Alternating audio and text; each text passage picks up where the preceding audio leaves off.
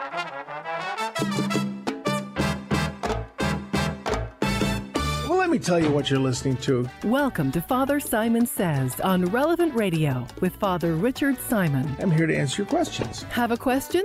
Give us a call. 1 888 914 9149. As any question you may have about the Lord, the faith, and the church, That's 1 888 914 9149. this is, in fact, a radio show called Father Simon Says on Relevant Radio.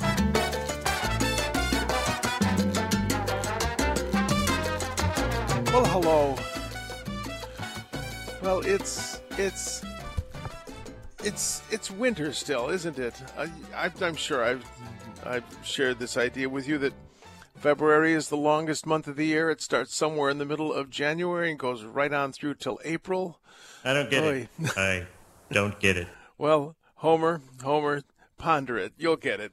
But we'll pray, and that might help Homer to get what I mean. It's a long month. In the name of the Father, the Son, and the Holy Spirit. Come, Holy Spirit, fill the hearts of your faithful, and kindle in them the fire of your love. Send forth your Spirit, they shall be created, and you shall renew the face of the earth. Lord, you taught the hearts of the nations by the light of the Holy Spirit. Grant us by that same Spirit to have right judgment in all things, and evermore to rejoice in his comfort through Christ our Lord. Hail Mary, full of grace, the Lord is with thee. Blessed art thou amongst women, blessed is the fruit of thy womb, Jesus. Holy Mary, Mother of God, pray for us sinners now and at the hour of our death. Amen. Saint Michael the Archangel, defend us in battle. Be our protection against the wickedness and snares of the devil. May God rebuke him, we humbly pray. And do thou, O Prince of the heavenly host, by the power of God, cast into hell Satan and all the evil spirits who prowl about the world seeking the ruin of souls. Amen.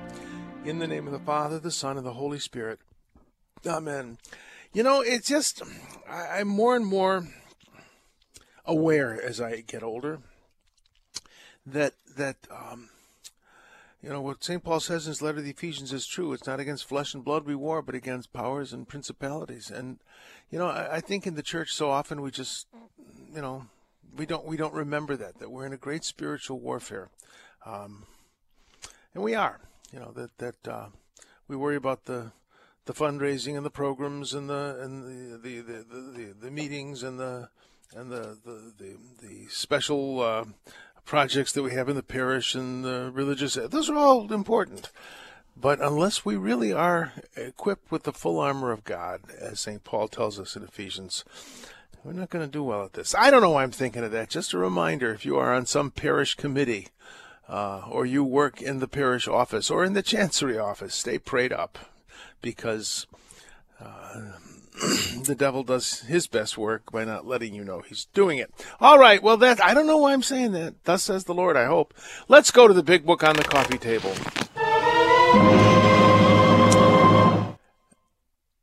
All right.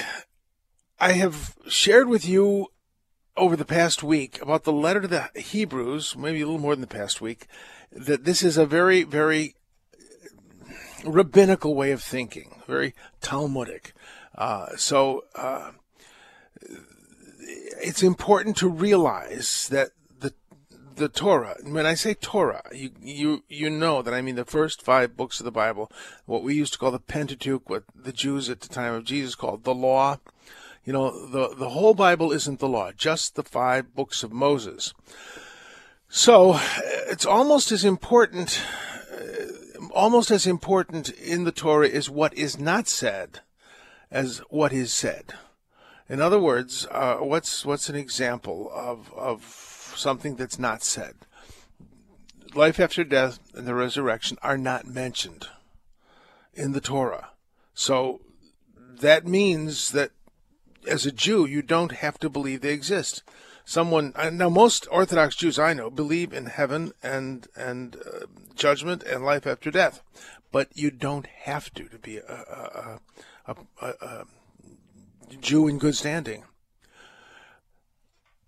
That's kind of interesting. So, what is not said in a certain sense is as important as what is said. I shared that example of Rabbi Lefkowitz uh, uh, telling me that Abraham kept kosher uh, even before the law was delivered on Mount Sinai, and I said, "Where does it say that in the Torah?" Because that's what Rabbi Lefkowitz is always was always saying to me. May he rest in peace. Um, and he talked about Abraham and the uh, uh, the three strangers who predicted the birth of of Isaac, and he brought meat and milk to them, which of course is not kosher. And the text, but the text didn't say that Abraham ate it.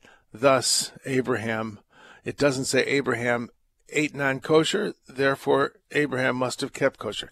This is a way we don't think, but it is a, a rabbinical way of thinking, and it, there's a certain precision to it. So, what's going on, as I've been saying in the letter to the Hebrews, is the the problems with Jesus' messiahship, as as uh, Torah uh, um, would would would uh, would expect. The Torah had uh, certain messianic expectations and Jesus did more than than these expectations. Uh, Rabbi Lefkowitz was fond of pointing out to me that the Torah doesn't mention a priest king Messiah, doesn't mention a, a dying rising Messiah, doesn't mention the Messiah being a sacrifice for sin. In fact, is these ideas this idea is so un-Jewish as to as to as to just repel Jews. Seriously, the idea of human sacrifice? That's just well, one can point out, not as repulsive as you think. Abraham was about to sacrifice Isaac, but he didn't. No, but he would have. So this this kind of argument about about these things that aren't in Torah, what we see today, is the author of the letter to the Hebrews uh, talking about um, um, the sacrificial death of Christ on the cross. Well, we start out with the law is only a shadow of the good things to come. For a Jew, the law, the Torah, is everything for an Orthodox Jew. It's everything. And I, have known a number of Orthodox Jews who, practically speaking, have have the first five books of the Bible committed to memory, not as a, a, a sort of memory exercise, but just because it is the thread work of their life. So uh, this is this is a, a a big thing that's said here. The law, the Torah, has only a shadow of the good things to come, and not the very image of them. So it cannot make perfect those who come to worship by the same sacrifices that they offer continually each year. Whoa the author is saying that the Torah itself is a shadow of the good things to come. This was a huge thing, uh, we discussed, um, uh, as Rabbi Lefkowitz and I would discuss this sort of thing. That he, he would point out to me that that um, um, you know, the Messiah is just a human being. He comes, he establishes justice, he rebuilds the temple, reestablishes the Davidic line, which of course he has to marry and have children to do that, uh, and he establishes peace, and then he dies. We still can't eat shrimp. To which I would say to the rabbi, "You're not missing much. It's all farm raised these days, anyway." But that was that the, the, the Messiah, being a human being, had no power to change the law and and I would search for verses in Torah to tell Rabbi Lefkowitz, yes, the Messiah does have that power, and the one I would quote to him would be, uh, "There will be a prophet who comes after me, hear him." In other words, Moses was the lawgiver. Uh, uh, uh he would be called Moses, our teacher. Um, well, he was saying another Moses would come who would give another law. Mm, the rabbi didn't think that held water. But here is another argument. In the very beginning, the law has only a shadow of good things to come. The law in its inception revolved around temple sacrifice. But the temple itself was a copy of a copy of a copy. There's a heavenly sanctuary. Moses was shown the the the heavenly sanctuary, not the sanctuary itself, but on Mount Sinai, he saw the model of the heavenly sanctuary. according to that model, he built the tent of meeting, according to which model the temple was built. So this is a shadow. The temple and, and therefore the law is a shadow of what is to come. That's that's what this is about. And then he talks about the sacrifices of the law were but a shadow of the sacrifice to come. You read Leviticus 1 to 7, and this comes as a shock to people. Uh, there are five basic categories of offering there's the, the peace offering, the thanksgiving offering, the sin offering, the meal offering, the grain offering, and I forget what the fifth one is, on the Holocaust. There are, I think, five different categories of, of sacrifice. Well, sin offering that forgave sin. No, sin offerings did not forgive sin. You look at he, at Leviticus chapters one through seven, and you will learn that the sacrifices of the law atoned for involuntary uh, uh, involuntary infractions of the law. So if the people did something that they didn't realize was against the Torah, they had a sacrifice to be offered The sacrifices were not offered for the forgiveness of sin. They didn't have that power. And that's what the text is saying today. Uh, those sacrifices were a yearly remembrance of sins. It is impossible that the blood of bulls and goats takes away sins. For this reason, when he came into the world, he said, Sacrifice and offering you did not desire, but a body you prepared for me. Uh, that, that, um, they atoned, but they didn't forgive. Now there was forgiveness. A person could repent, and he would be forgiven by God if his if his repentance was serious and sincere. But this may sound hard, but there are certain things that that uh, are so egregious that I, I have again. I, I quote Rabbi Lefkowitz. There are just some things that should not be forgiven you know, things like Hitler and the Holocaust. They're just things that, that are unforgivable. And that's, to me, the great difference, between, one of the great differences between uh, Rabbinic Judaism and Christianity. You know, everybody loves, everybody who's Christian just loves the radical forgiveness of God when it's applied to them. Think about it. You would like God to forgive every sin you've ever committed, and He wants to forgive every sin you've committed. But when someone has done something terrible to you, well, hanging's too good for him. Now, I'm about to say something which is offensive. I think the two greatest criminals, the, well, the three greatest criminals in history were Genghis Khan, Stalin, and Hitler. Those are the three that I think of. Um, they were responsible for more human. So Genghis Khan was a was a huge mass murderer. They he just extinguished untold millions when it took a lot of work to do it. Well, the uh, um, this idea of of absolute forgiveness, if Adolf Hitler, in the last moments of his life, had repented with perfect contrition, God would forgive him. That's just horrible. That's just wrong.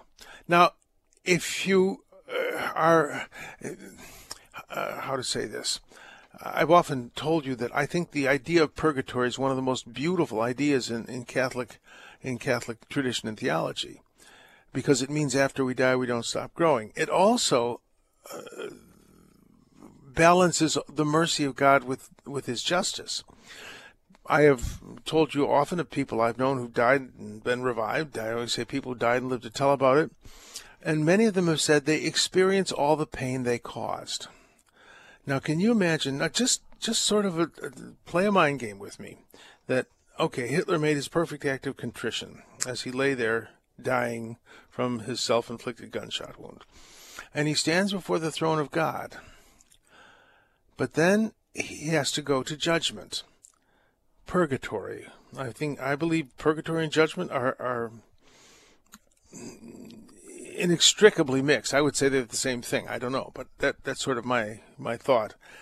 He will experience all the pain he caused before he can enter into the fullness of the vision of God. Now, I strongly doubt that Adolf Hitler made an act of perfect contrition, and I suspect he is where people think him to be, but I do not. I do not know. Uh, so that's the example. That idea of absolute forgiveness is repugnant to most of us, unless, of course, it's impl- applied to ourselves. you know, uh, in other words, people do terrible things. Hanging's too good for them. But if I did it, I know God would forgive me. yeah, but you will you will experience, I believe, all the pain you cause.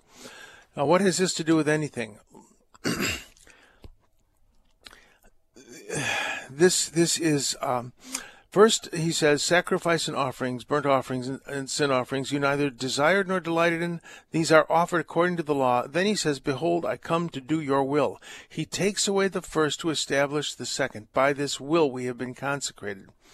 So, uh, this idea that sacrifice, now this is not Torah. These are quotes from Psalms, which were very important to Jews, but they weren't Torah. So, these are offered according to the law. Uh, these burnt offerings and sin offerings. But then he says, Behold, I come to do your will. The author has already pointed out that the shadow is not the reality, the reality is yet to come. Thus, the psalm is referring to that, and what the Messiah comes to do the Father's will. And by this will, we have been consecrated to the offering of the body of Jesus Christ once for all. What? What does that mean? Well, people say the offering body of Jesus Christ once for all. That means that um, uh, Mass is not right. The sacrifice of Mass, you know, Jesus was crucified once for all. Therefore, the Catholics offering sacrifice repeatedly. I've already talked about that. That it's the same sacrifice being offered continuously on the altar of heaven, and and uh, uh we participate in it. However, I really believe this is a Eucharistic reference. By this will we have been consecrated. What did Jesus say? Do this in memory of me. The will of Jesus, expressing the will of the Father, was to establish the permanent and perfect sacrifice of Calvary, which is extended throughout history in the Mass. How is it that I have been consecrated? We are sanctified by this will. Calvary was the will of the Father. We've been consecrated when we uh, um, participate in the offering of the body of Jesus Christ. What is the Mass? The offering of the body and blood of Jesus the Messiah. Once for all. In other words, this unending sacrifice of the Mass. Isn't that beautiful? There we go. All right. Um, uh, let me just talk about this gospel, Mark, the third chapter, very briefly. Your mother, your brothers, and your sisters are outside asking for you. Well, it's clear if Jesus had brothers and sisters that Mary and Joseph uh, uh, were had a, a normal marital life. No, these are the brethren of Jesus. In one place, they seem to be called the cousins of Jesus, James and Joses. These are the brothers and sisters of Jesus. Doesn't say that they are the the the children of, of, of Mary. In fact, is probably quite the opposite. We see in another place the older brothers of Jesus coming to take him away because he's embarrassing the family because he's crazy. That's the action of older brothers, not for younger brothers, uh, not of younger brothers. And it's clear to me that our Blessed Mother was not the mother of these brothers and sisters because they would have taken her home after the crucifixion. Um, she didn't live with them after the crucifixion. That would have been unheard of. She lived with John, the beloved disciple. All right, let us go to a break. We will come back with letters, of which I have some fascinating ones, and uh, then we'll we'll have the word of the day and take your calls. 888 914 9149. 888 914 9149. We'll be back.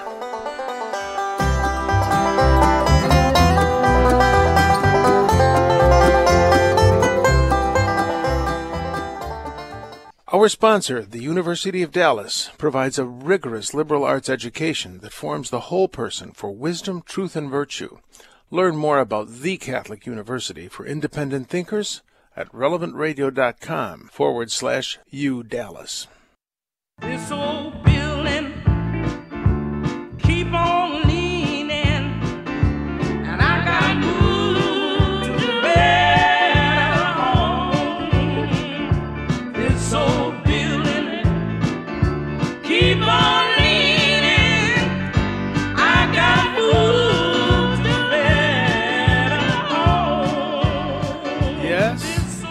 old building keeps on leaning. It is the truth. Oh. Well, enough with that. Let us go on to, to letters. All right, this is a letter uh, from some time ago from uh, someone named Justice in, in in Gaylord, Michigan, who is saying, "You answered my question about the Blessed Mother's virginity, but what does it say in Matthew that Joseph did not have sexual relations with Mary until she gave birth to Christ?"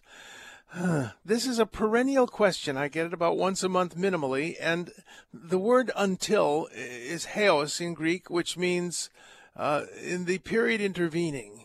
In other words, you can read it. Joseph did not have intimate relations with Mary, uh, or, or did not know Mary at any time during the pregnancy.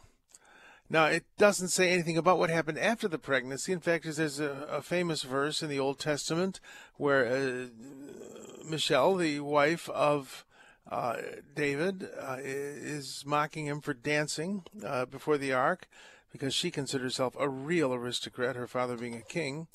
And David cursed her, and, and uh, she did not have children until the day of her death. Does that mean she had them after the day of the, her death? And in the Septuagint, the Greek translation of the Hebrew scripture, same word heos. It's just emphasizing that, that there was no point before the birth of Jesus where Joseph and Mary had had intimacies. Um, that that um, the point of it being that Joseph could not possibly be the father of Jesus.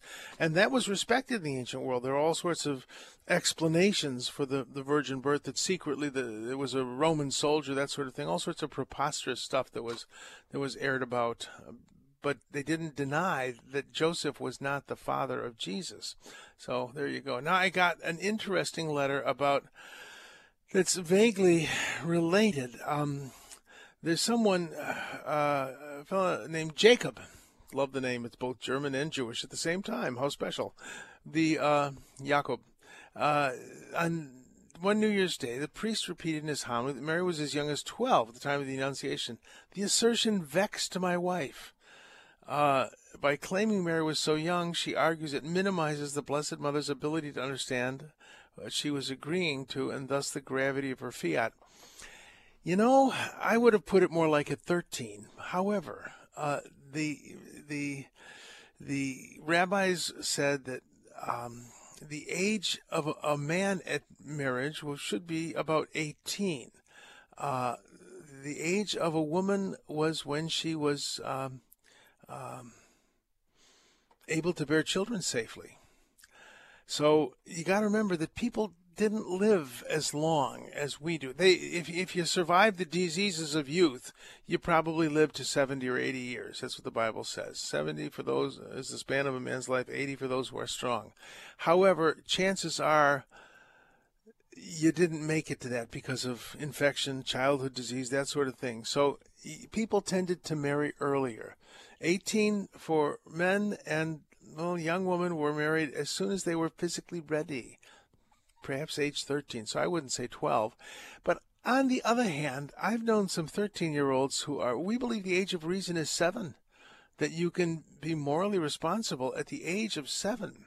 Now, of course, in the modern world, you're not morally responsible till you're 40 or 50 years old, most people think. I kid.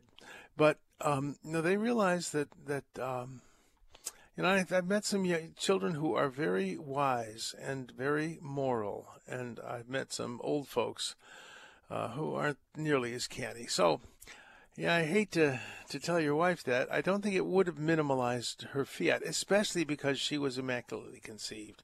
Uh, she had um, uh, keen moral insight because she lived, she had the, the humanity of Adam and Eve before the fall. All right, so I hope that helps a little. Now let's see. Let me go on to the next one. Um, I, I, there's a, Father Mike. Hello, Father Mike in California. Um, very, very uh, um, uh, beautiful letter. If I can find it, where, which one? Uh, uh something that uh, that uh, let's see here.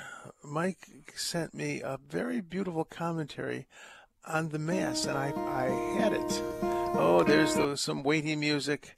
Let me see if this is it. All right, I'm not sure if this is it. No, that's not it.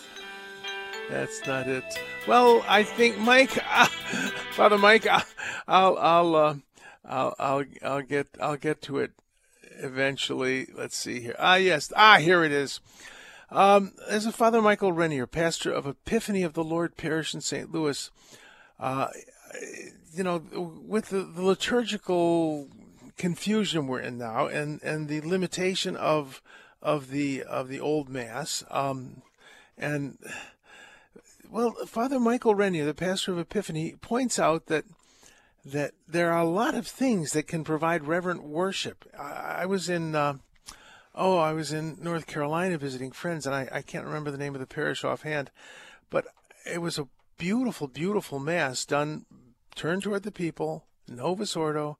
It had all the dignity and beauty that you could want at a mass. I have been so many masses like that, so I don't know that the hunger that we have for for for reverence at mass has as much to do with um, with Novus Ordo or Vetus Ordo. I know people; those are fighting words. Um, I, I myself, am, love both, uh, but uh, Father Rennier uses Latin, Gregorian chant, other liturgical practices, part of his effort to provide reverent worship for parishioners. As a result, in the space of just five years, he has seen the attendance of the parish double by people of all ages. That's the amazing thing, that that people of my generation decided to offer the church of what's happening now to young people to make it more relevant. It didn't work. If we offer something that people, young people, can find in the world, uh, they do a better job of it. Uh, it might be interesting for the first two or three times, but eventually the sensationalism gets boring. I will never forget uh, when I was asked to say a retreat mass for a youth retreat, and there was a screen behind me. It looked like clockwork orange somehow, and I was supposed to time the consecration to fit in with this presentation of of rock music, and I, I was I was just appalled, uh, um, utterly appalled, and and uh, um, it doesn't work.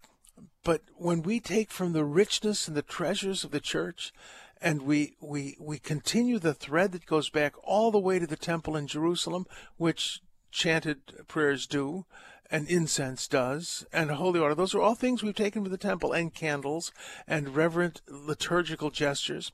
We began transforming our Mass at Epiphany because parishioners insisted on it. They were the primary motivators of the changes. Even people who at first didn't understand why the worship was changing soon came to appreciate it.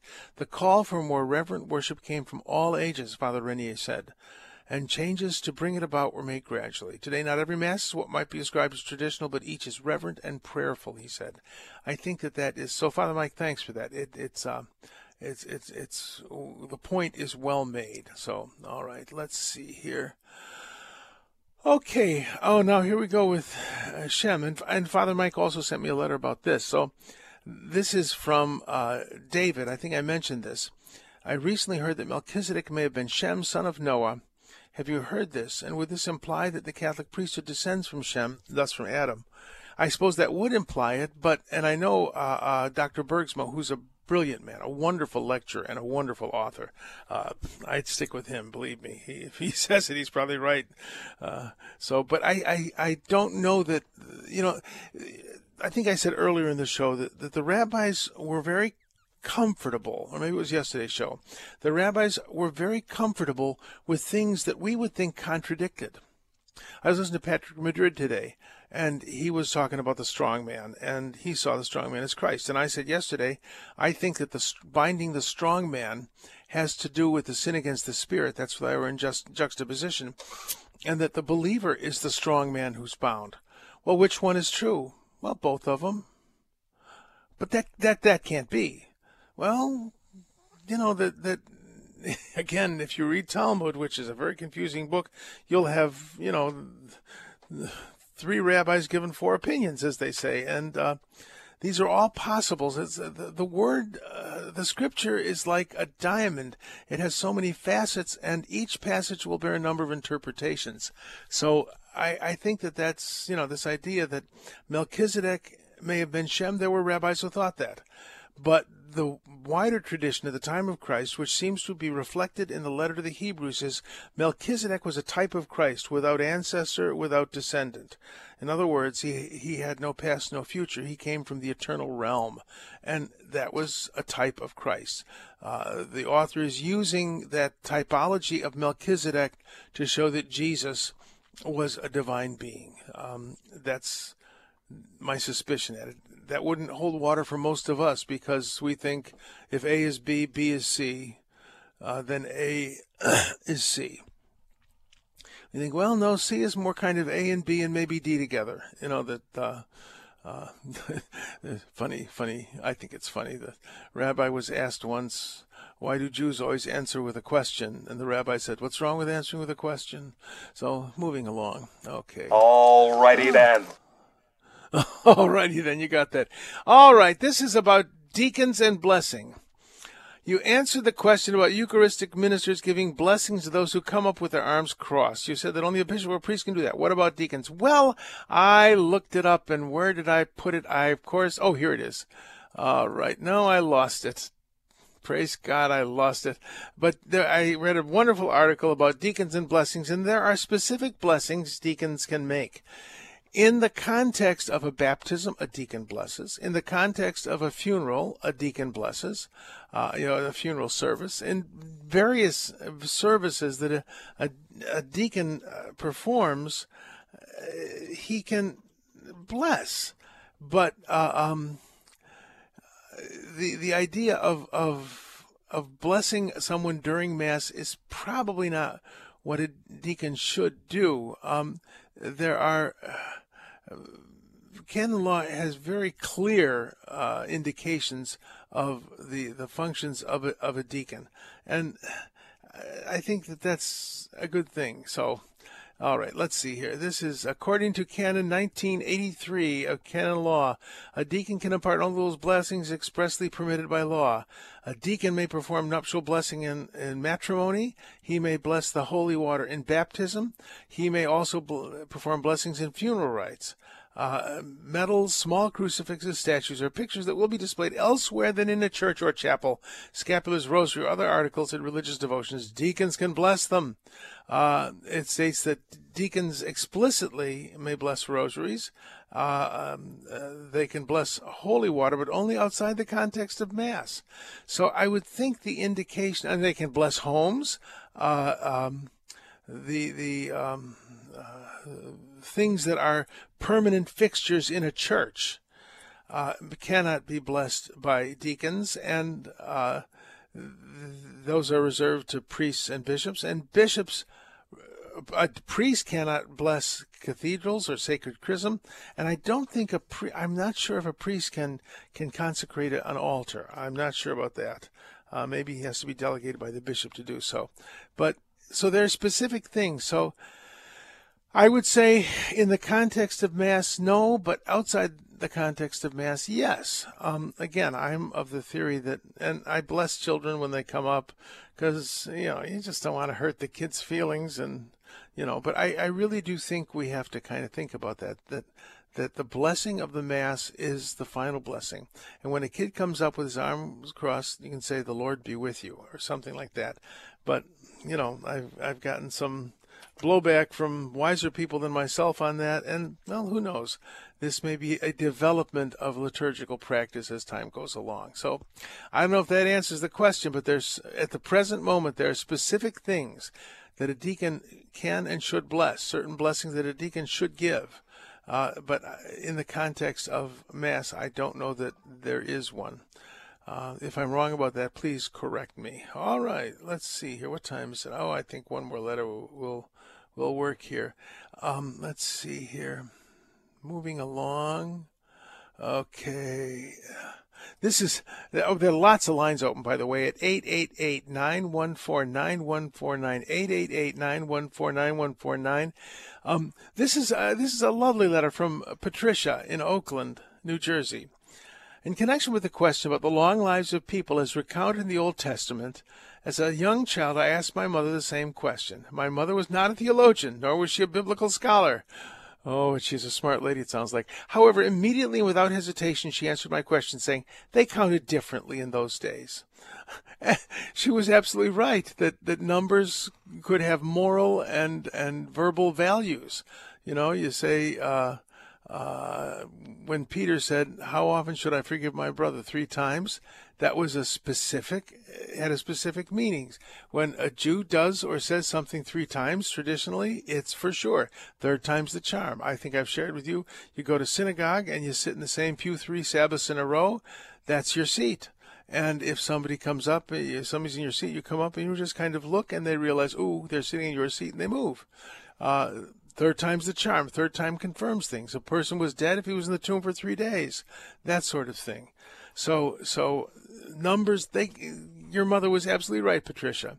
Um, they counted things a little differently.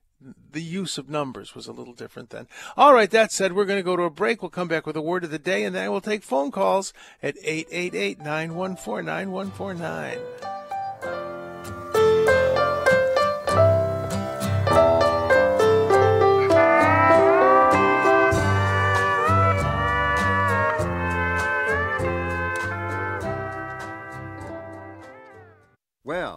Now, Mama don't like no music played around here. Mama don't want no music played around here. We don't care what your mama don't like, pick just a little more anyhow. Mama don't like no music played around here. Mama don't want no mandolin played in here. My, actually, my grandmother and my grandfather met in a mandolin band. So that's a shame that, that people don't don't. Uh, they really don't make music the way they used to. All right, let's go to the word of the day. Oh, there it is. Well, this is a question that was phoned in from Angelica from Albuquerque. Did Jesus have a last name? So the word of the day today is going to be bar. Let us remember that Jesus in his day to day life spoke Aramaic. And I would say the relationship, Aramaic is and Hebrew are almost mutually understandable. Aramaic is uh, still spoken by many, many people in this day and age, Assyrians.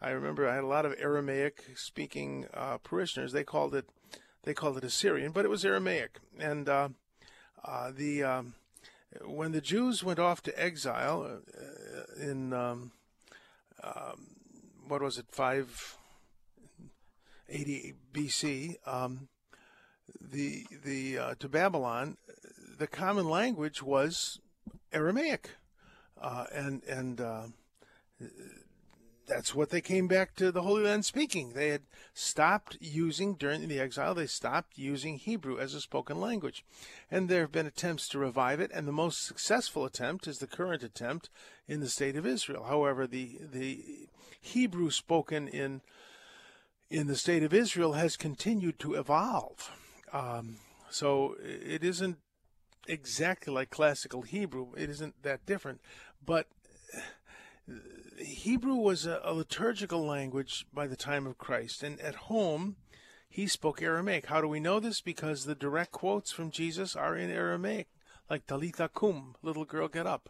Uh, um, Eloi, Eloi, lama my God, my God, why have you abandoned me? That's Aramaic. It isn't in Hebrew. So Jesus spoke, thought, and prayed in Aramaic. He also would have prayed in Hebrew.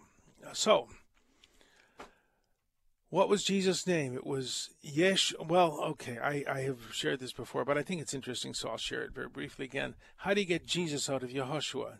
Joshua is the name, Yehoshua in Hebrew.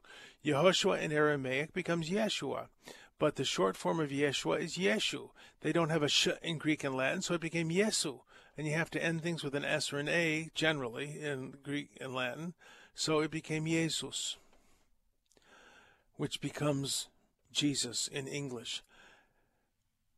His his family name, they did not have last names at the time of Christ. You had son of, son of, son of, son of.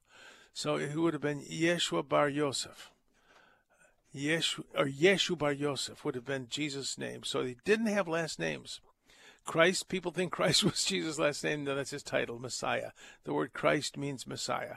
So Yeshua Bar Yosef would have been uh, uh, Yeshu Bar Yosef would have been what people call Jesus. So I hope that answers your question, Angelica from Albuquerque. Let us go now to telephones. Hello! Hello. Ed from Neenah, Wisconsin. What can I do for you? Greetings, Father Rocky.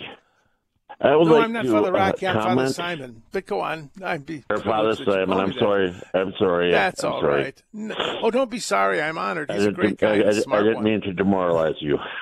No, no, no. Well, what can I do que- for you? Right, my comment, yeah, my comment is I'd like to make a comment to your comment about uh, Jesus with uh, brothers and sisters. The people Mm-hmm. saying that he had brothers and sisters. Mm-hmm. I looked up in the etymology uh, dictionary, and uh, I looked up the word cousin.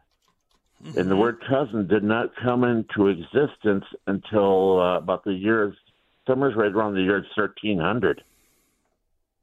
So, uh, Well, in, in English it didn't. In English it didn't, but it did. Yeah. words for cousin existed in Latin, and I think Yeah. there is is there a word in Greek for cousin, but in Aramaic there is not. Uh, the, to this day in Aramaic, you have to talk around it. "Oh, He's my my uncle's son, um, so they just use brother and sister. To this day, my Aramaic-speaking friends of mine have told me. So, in in uh, some languages it existed. I, it, it's a rather recent word, though. Uh, I know that cousin Yeah. in in Latin was cognatus. I think it could have been Germanus too, but cognatus uh, uh, meant cousin. Uh, so. Uh, you could say uh, a fraternal cousin was a patruelis uh, in Latin. So the word existed Mm-hmm. at the time of Christ, but not in not in Aramaic. So, well, thanks for the thought. I mean, that's you know, it's oh, just, interesting. we just just wanted to bring that up. So, Well, thank you. No, that's that's very useful. Uh, yeah, people people assume Okay. that all languages work the same way, and they don't. So, well, thanks for calling in, Ed. God bless. Let us go now to Victor in in uh, where is it? in Pasadena? Is that? Oh no, that's Pomona, California. What can I do? Hi, do Father for you? Simon. Hello. Hi, Father Simon. My question is Can a lay yes. person pick up the monstrance and bring it to the side table for the priest or the deacon to later expose the Blessed Sacrament after Mass? Are they allowed to do that? Can a layperson touch a monstrance? As you're asking me. Yes. Yes, uh, I, I I believe so. Um, uh, um, the the a layperson can touch a monstrance, and with permission, a layperson uh, now, according to the current legislation, may uh, uh, uh, put the Blessed Sacrament in a monstrance and expose the Blessed Sacrament for uh, adoration uh, with with permission. It has to be done by an instituted acolyte or by someone who is authorized to do so by the pastor. A solemn exposition with the use of service and incense can only be done by a bishop, priest, or deacon. So a solemn exposition, no. But yeah, to simply put the monstrance on the. Uh, when I was a boy, uh, a layperson wouldn't even touch a chalice. Uh, but now, of course, things have changed and they do. But so, yeah, if if the priest, if a sacristan is setting up for a benediction and takes the monstrance out of the sacristy, puts it on on the on the side table near the altar, yeah, they can do that. Does that answer your question? Yes, Father Simon. Thank you very much. You're welcome. You're welcome. Gosh, that was a simple, uh, uh, a simple question with a fairly simple answer. That's unusual. Well, let's go to Anna, who's calling from Henderson, Nevada. What can I do for you, Anna? Thank you, Father Simon. I love your nice, loud baritone voice that I can actually hear. Oh, I have a question. they they were talking on an earlier program about the five pre- precepts of the church, and they were Yes. talking about uh, fasting and abstinence and that sort. Of. They did not mention that Friday was a day of abstinence. Is it still? yes. Um, it is. Uh, well, let, let's do the precepts of the church. There are there are more than five. You observe certain feasts. You keep the prescribed fasts. And uh, well, yeah, the, uh, the voice in my head is saying the Catechism has five. Well, let's look at the five in the Catechism. You shall attend Mass on Sundays and holy days of obligation. You shall confess your sins at least once a year. You shall humbly receive your Creator in Holy Communion at least during the Easter season. You shall observe prescribed days of fasting and abstinence. The prescribed days of fasting and abstinence in the United States the local bishops' conferences eh, pretty much have control of that, as far as I understand.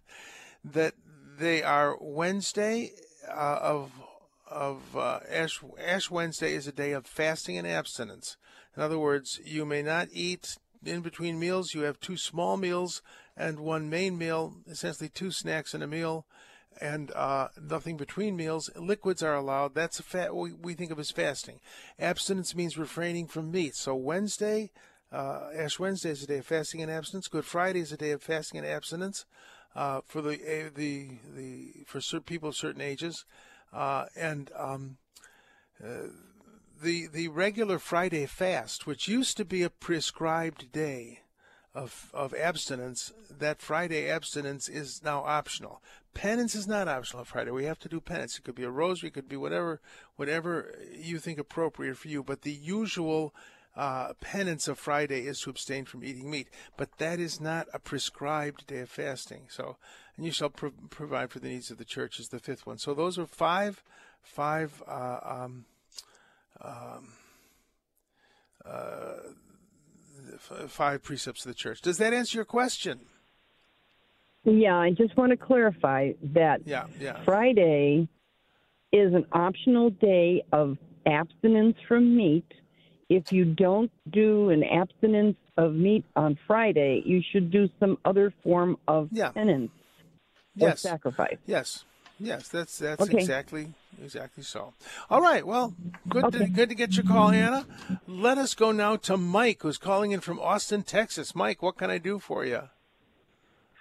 Yeah, hi, Father. Um, my question was about the parable of the sower. It's one of my favorite Ah, parables, yes. and uh, you know, it talks about sowing the seed on the different types of soil and whatnot. And my question is, well, how does one go about changing one's soil? How does one- That's interesting because it's a parable and will bear lots of of uh, uh, um, lots of, of of interpretations. The seed is the word, and the soil is you know the person hearing it. How does one go about changing one's soil? That's a good question because it really does sound kind of like predestination, doesn't it? And and we don't believe in predestination. But Jesus is talking about the different types of people. And how do we change it? St. Augustine has the answer. He said the, the amazing thing about the Christian mystery is to want to go is to go. The minute that I want to be fertile ground, I become fertile ground. And if I say I'm not fertile ground, it's not because God made me uh, infertile ground. It's because I want to remain infertile ground because I prefer my rocky hardness. Not referring to Father Rocky, of course, but my, my stony hardness. How's that sound? I got to call Yeah. Father Rocky. I was honored by that. But uh, uh, so I think that I think Saint Augustine is the one who tells us uh, the answer. To want to go is to go. Does that help a little? It does, Father. Thank you so much. God bless you guys over there. God bless. Well, thank you, and thanks for listening. We're honored. Let's see here. Now, uh, I've got a call from Rocco. Rocco, are you with us from Yonkers? What can I do for you? Yes, Father. How are you? This is Rocco Trombetta, uh, and I just want to say phenomenal, phenomenal, phenomenal job. You guys are fantastic. I love listening to you in my car. I'm a traveling salesman and uh, listen Oh. to you all the time. And you make and you make me. You put a smile on, on many faces, I'm sure, but you make me uh, laugh quite a bit. in a good way, you. that is, of course. Well, good, good. Yes, I anyway, hope so. Father, I just wanted to say, being a, a name like Rocco Trombetta, I uh, I am Italian, and I wanted just to say No. something about uh, You're Italian? The, the, no, no, Who no, German, guessed? German, like you, like you. Tedesco. no, no, no. Allora, No, Stay Italian. Stay dire, Italian. In, in, Italy, in, in Italy, I was born in Italy. We would refer to ourselves as cousins. Okay, when we are, we, we were like brothers. You know, we, we were like brothers. Mm-hmm. Yeah. and we would use the terminology fratelli amongst each other. Fratelli, or yeah. cugini, frate- cagi- cugini fratelli, cugini, cousin fratelli. We would put those Yeah. words together, cugini fratelli. I am sure that in Europe, and, and I'm sure as it extended many, many centuries back, that term was probably used amongst the apostles and, Oh, and, sure, and everyone yes. else. In the, fratelli cugini. So whoever's listening out there, there, there is there is a way that we can refer to ourselves as fratelli. I still call my cousins here frate, fratelli, Yeah, fratelli. fratelli. Yeah, in Spanish, the same thing. They call cousins primo, but it's really primo hermano. Uh, I got my hermano and my primo hermano, my first, my brother in the first degree. So yeah, that- exactly. that- We're that- two different mothers. you know, Americans have have uh, you know two point or one point eight children, and everyone's got their own bed. And not so in the old country. The old country, people are raised on top of each other, and they're brothers. So that's kind of cool. Well, mille grazie, mille grazie. Uh, Mille prego, and God bless you, Father. God bless everyone there, Father Rocky, Drew Mariani, and uh, everyone, everyone, everyone there at Relevant Radio. You guys are a blessing to all of us and to Well, thank you. And you know that. Drew Mariani guy, you know, he's one of those Italians too, you know. So God bless. Oh, it's wonderful to Italy. You know why they they moved the church there.